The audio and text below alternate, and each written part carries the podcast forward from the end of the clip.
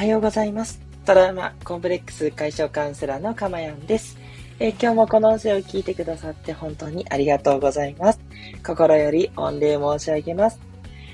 この音声を収録している日時は8月22日月曜日の午前6時40分台となっております。はい、ということでまたね、新しい月曜日がやってまいりました。ということでね、いやーもうバタバタとね、準備されてる方も多いんじゃないかと思いますが、ね、そんな時間にお耳の方傾けていただいて本当にありがとうございます。心より御礼申し上げます。ね、少しでもね、朝の時間、楽しい時間に、癒しの時間に、学びの時間になるようにですね、精進していきたいと思いますので、よろしくお願いいたします。はい。と言いつつもですね、なんか今日は私は調子が出ないというか、ね、今日でですね、コロナ療養9日目ということで、もうね、体調の方はすっかりいいんですけど、ね、ちょっとまあ、コロナ療養っていうこともあってですね、いろいろとやれることが、時間がいっぱい取れたんで、結構ね、根詰めてあんなことやったり、こんなことやったり、いろいろやってたんですよね。そしたらなんかちょっと今日は気が抜けちゃって、でもなんかそんな日もいいかなと思って、はい、今日はちょっとゆったりと過ごそうかなと。元気出てきたらまたね、頑張ろうかなっていうことで、うん、そんなのもありかなと思います。そう、いろんなね、テクニックでね、乗り越えられる日もあるんですけど、なんかね、なんかのんびりしたいってふうに思う時もありますよね。はい。なんでね、皆さん無理しすぎないようにね、うまく乗り越えていくというか、まあ、あるがままでいくと。そんな感じかな、なんて思ったりしています。はい。今日もよろしくお願いいたします。この放送ではですね、私の癒しの声を聞いていただく今の幸せと、それから一つね、テーマを決めてお話をしてるんですけど、そのテーマのことをあなたが知って、学んで、そしてね、それをこう、いろんな生活に活用していくことで、なんと未来永劫幸せになれてしまうという、そんなすごいプログラムを放送しておりますよ、ということでね、ぜひぜひ楽しんでいただければと思います。さて、しばらくはですね、具体的なお悩みをネットから拾ってきてですね、はい、ちょっとなかなかね、クライアントさんの具体的なお悩みをね、お話しするわけにいかないので、まあ、そのあたりからなんか近いというか、ね、関連してそうなお話もありますし、そうじゃない、私としてはおニューなお話もあったりするんですけど、まあ、いろんなね、お悩み、対応できるので、それをね、一緒に考えていこうっていう、そういうコーナーをやっております。さあ、そして今日からはですね、姑との関係ということで、まあ、夫婦関係かっていうところで、やっぱ夫婦関係絡んでくるんでね、夫婦関係があって、かつ、姑との関係っていうね、もうね、女性の方にとってはもう切っても切り離せない、切りたい、無理。っていうね、そんなお話だと思うので、ぜひね、この話をね、ピックアップしていこうというふうに思っております。それでは、今回はですね、お悩みをお話ししていって、まあ、ちょっとしたポイントを話すのでといったところまでになると思いますが、お聞きいただければと思います。では、お悩みの方を読んでいきますね。私は30代前半、旦那は40代後半、あ、結構ね、年齢が離れてらっしゃいますね。娘が3歳、義母が70後半の4人で同居しています。ただいま2人目妊娠中です。義母の言葉がきつすぎて、精神的にしんどく離婚したいと思っています。ということですね。ね、離婚したいっていうほどの思いということで、ね、お子さんどうするのかとか、ね、どうやって旦那さんとやっていくのかとか、いろんなこと気になりますけどね。はい。私の行為から始まり、5年ほどお付き合いした上で結婚しました。結婚する際に同居でないと結婚できないと。まあ、この辺からちょっときな臭い感じがしますけどね。私はね、同居なんていうこうね、肌からなかったんでね、なかなかそれは大変だなっていうところですね。新婚から同居嫌だと思っていたので、最初は別居がいいと伝えましたが、節約になる。最初に別居すると後からの同居が大変になると言われ、後々同居になることを考えると、揉めるのも嫌で仕方なく承諾し、結婚すぐ同居となりました。ほう、なるほど。義母は言うことがストレートで、かなりきついことを平気で言います。中でも忘れられないのが、結婚してから半年後くらいに息子、これ旦那の方ですね、同級生の子と結婚の話が出ていて、その子が良かったのにね、そういうことを平気で言いますと。旦那はああいうタイプとは合わないしと返しましたが、私は何も返せませんでしたということで、いやー、こんなこと言われても愛想笑いするぐらいしかできないですよね。いやー、すごいこと言うなっていう。やっぱそういうことを言ったら相手がどう思うか、あ、違うのか、分かってて嫌味を言うんですかね。これはまた凄まじいですね。はい。それから、先日黙っていられなくなり、義母と喧嘩し、言い方がきついのが本当に辛いから、言い方を気をつけてほしいと言いましたが、70後半にもなって、今更治るわけないでしょうと、開き直り。でも、言い方がきついので気をつけてほしいって言ったんですね。喧嘩したんですね。すごい。結構頑張ってますよね。いや、この奥さんすごく頑張ってらっしゃるなと思いました。なかなかね、言いたいことが言えなくて、ね、こう溜め込んじゃうタイプの人が多いんじゃないかと思うんですけどね。もう期待するだけ無駄だなと思いました。旦那に同居がしんどいという話は何度かしていましたが、あんたは弱っている母親を一人にはできないよと。腱鞘炎、膝が弱っている、日常生活遅れていますっていうね、フォローはないと。同居できないんだったら離婚するしかないと言われています。同居できないんだったら離婚するしかない。ここまで来て、すごいな。特に旦那が母親をサポートする行動もしてないですし、結局私が介護するのにどの口が言うんだろうと思ってしまいます。二人目のつわりが辛く、険しい顔でご飯を作ろうとしていたら、義母がなんか嫌そうね。私、つわりがきついので頑張って作ろうと思って、義母、じゃあいいわよ。持っていた食材を取り上げる。その後に旦那が私に対し、先週まで実家に泊まっていたので、実家に帰っていた方が良かったんじゃないのと。義母も旦那も調子が悪い時は弱音や文句を吐いて散々態度に出すのにですと。ちょっとね、このくだりはよくわかんないんですけど、ね、実家に帰っていて、多分このお家にね、戻ってきたら、つわりが辛いのに無理して家事をしてると。だったらやんなくていいみたいな、きつい態度を捉えたってことでしょうね。うん。じゃあもうずっと実家に帰っていていいんじゃないかなってちょっと思ったりとかしてね。ねえ。なんでこんな無理してやってるのにそれをこう当たるのかが、まあね、嫌そうにやるなってことなんでしょうけど。ねえ。こんなつわりがひどいのに無理やりやらせるとか。いや、なかなか理解が難しいですね。はい。笑顔にもなれず、子供にも当たるようになってしまい、あ、子供かわいそうですね。離婚することを考えています。義母からのストレスがなくなる分、母親として笑顔でいられると思うのです。それが子供のためと思えるからです。ね、子供に対する言動もきついって書いてあって、多分その義母が子供に対する言動もきついってことでしょうね。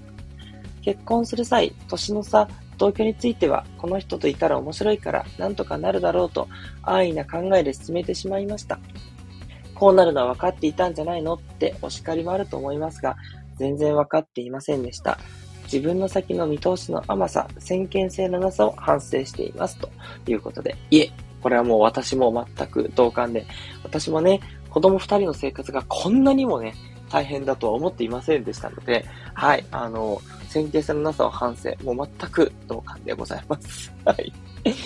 本当は今すぐにでも家を出たいのですが、今はパートで妊娠中なこともあり、収入が安定しておらず、出産後、保育園に預けて働く予定です。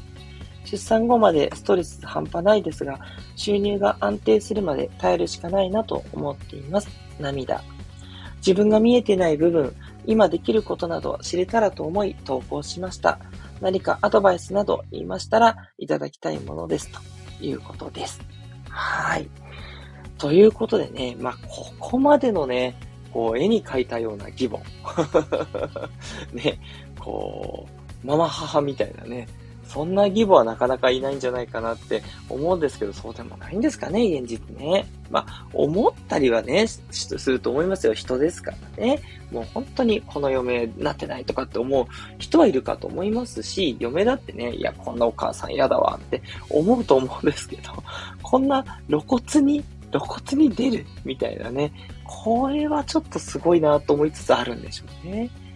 なんでね、ここまでじゃないにしてもですね、やっぱり義理のお母さんとの関係っていうのは、いろいろな問題が起きるだろうなというふうに思っております。なんでね、これについてどう捉えていくかっていうことなんですけどね。まずね、パターンなんですけども、お母さんに対して、イラっていうのもあるし、多分旦那に対してもね、どっちを見てるんだと。やっぱそういうところってあると思うんですよね。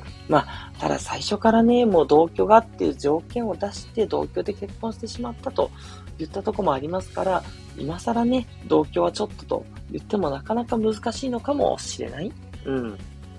ていう部分はありますよね。はい。ね、どうなるところかと言ったところ。そして、子供がね、いるって言ったところ、もう一人いるっていうところもあって、そう簡単にね、関係を解消できないと言ったところもありますから、じゃあこのあたりをね、やっぱどう見ていくのかって言ったところ、はい。もちろんね、正解はありません。この方がね、どうしていくのかっていうのが一番なんですけど、やっぱりね、カウンセラーの立場からして、どうやってね、これを円満な状態に持っていくのか、そこについてね、経験ですとか、あと、私自身実はね、お姑さんとの関係っていったところをね、対応したことって今までないんですけれども、奇跡的にかなないんですけど、ね、友達のね、知り合いのカウンセラーがどう対応してたかっていうのも見たりしてますし、いろんなね、観点あると思うので、そのあたりをね、ちょっと次回以降お話できたらなというふうに思っております。はい。ということでね、今日はまず投げかけてみました。ね、皆さんこのお話を聞いて、自分だったらどうされるか、どんなことを思うか、何がね、ポイントになりそうか、そのあたりをね、考えていただくとね、それがまたご自身のお悩みをどう解決していくかっていうヒントにもなってくると思いますので、今回はね、一日の宿題ということでね、はい。で、正解は何度も言います通りありませんので、皆さんの中でこうしようと思ったら、それが正解なんですね。はい。それでね、うまくいけば何も問題ないんです。そう。一つだけ言うと、結局、心の問題って、心の持ちようなんです。本当に。周りとの関係が辛いんです、と言っている場合でも、基本、あなたの心が変わればいいだけなんですね。はい。実は簡単な話。その簡単なことが難しいんですけど、結局ですね、自分がどう思ってるか、その自分の心次第、結局いつも言ってる話なんですけど、自分の心がどう思うか、もうそこを変えていくだけ。で、その変えていくことにカウンセラーっていうのは支援をしていくっていう、もうそれだけなんですね。はい。もう先に言っちゃうんですけど、姑とか旦那を変えることは無理です。はい。もちろんね、時間をかけて説得して徐々に変わっていくとか、そういったことはありますよ。それはね、ぜひとも、やろうと思った方はおやりいただければと思うんですけど、でも、この方とお悩みが切羽詰まってて、今すぐに何とかしたいわけですよね。でも、今すぐに何とかできるのって自分だけなんですよ。はい。じゃあ、その自分って言ったところをどう変えていくのか。そこについてね、明日以降またお話をしていければなというふうに思っております。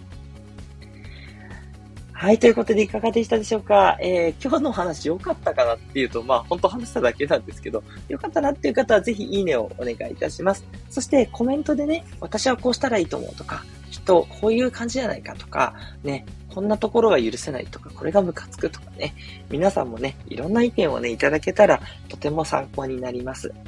そしてね、レターではお悩みお待ちしておりますので、ぜひぜひね、ご相談したいこととかあれば送ってください。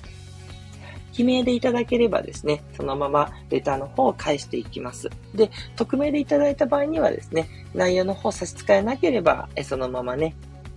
匿名のご相談ということで、1回のね、放送にしてね、ご回答させていただきたいと思いますので、どちらを選択していただいても大丈夫です。どうぞ、好きにお使いいただければと思っております。では、ここから皆さんのコメント読んでいただきましょう。はい。まずは読書語り鉄人の哲也さんです。おはようございます。そしてミツバチさんにもということで嬉しいです。コメントいただいております。ね、哲也さんとはもういよいよ今週金曜日に迫りました。26日の午後2時からコラボが決まっておりますということでね、今回もね、いろんなディープなお話ができるんじゃないかと思っておりますので、どうぞ楽しみにしていただければと思っております。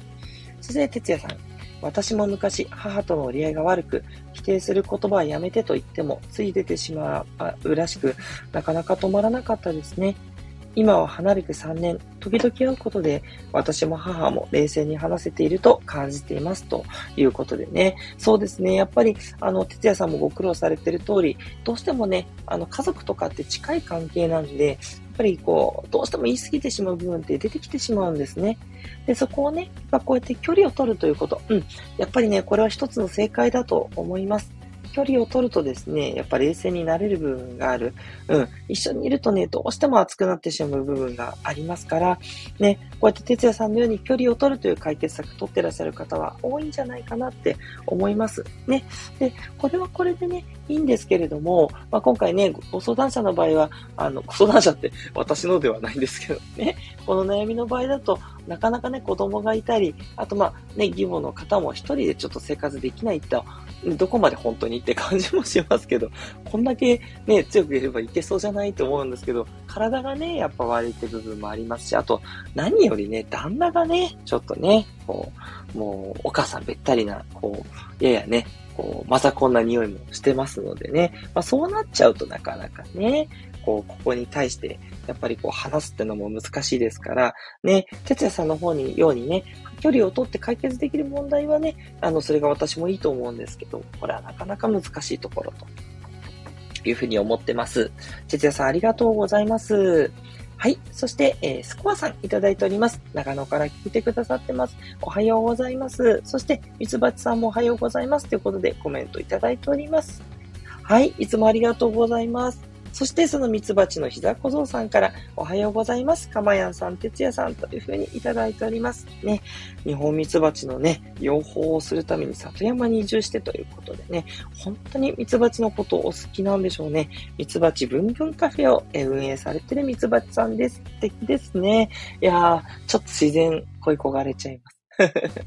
ね、スコアさんということでね、いただいてます。そして、どうすればいいのですか？ここまで来ればって。ね、本当にね、そう思いますよね。ね、もうどうしたらいいか、それはもう、ご当人にしかないんですけど、じゃあカウンセラーとしてはどういうね、アドバイスをしていけるのか、どんなサポートになるのか、そんなところをね、お伝えしていきたいと思ってます。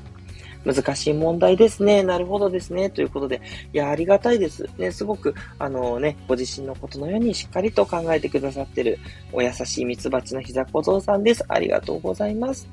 はい。そして、てつやさんから、U メッセージよりも I メッセージで伝える方が相手に聞いてもらいやすいと、本で読んで試してみましたが、なかなかうまくいかなかったですね。ねえ、そうなんですよね。私がね、辛いからって、言ってもねっていう部分ですね、これね。そう。あなたがこういうこと直しなさいじゃなくて、私がこういうふうに思ってこうなんだって言ったら伝わるってね、言うんですけど、そこはね、やっぱり愛情があればね、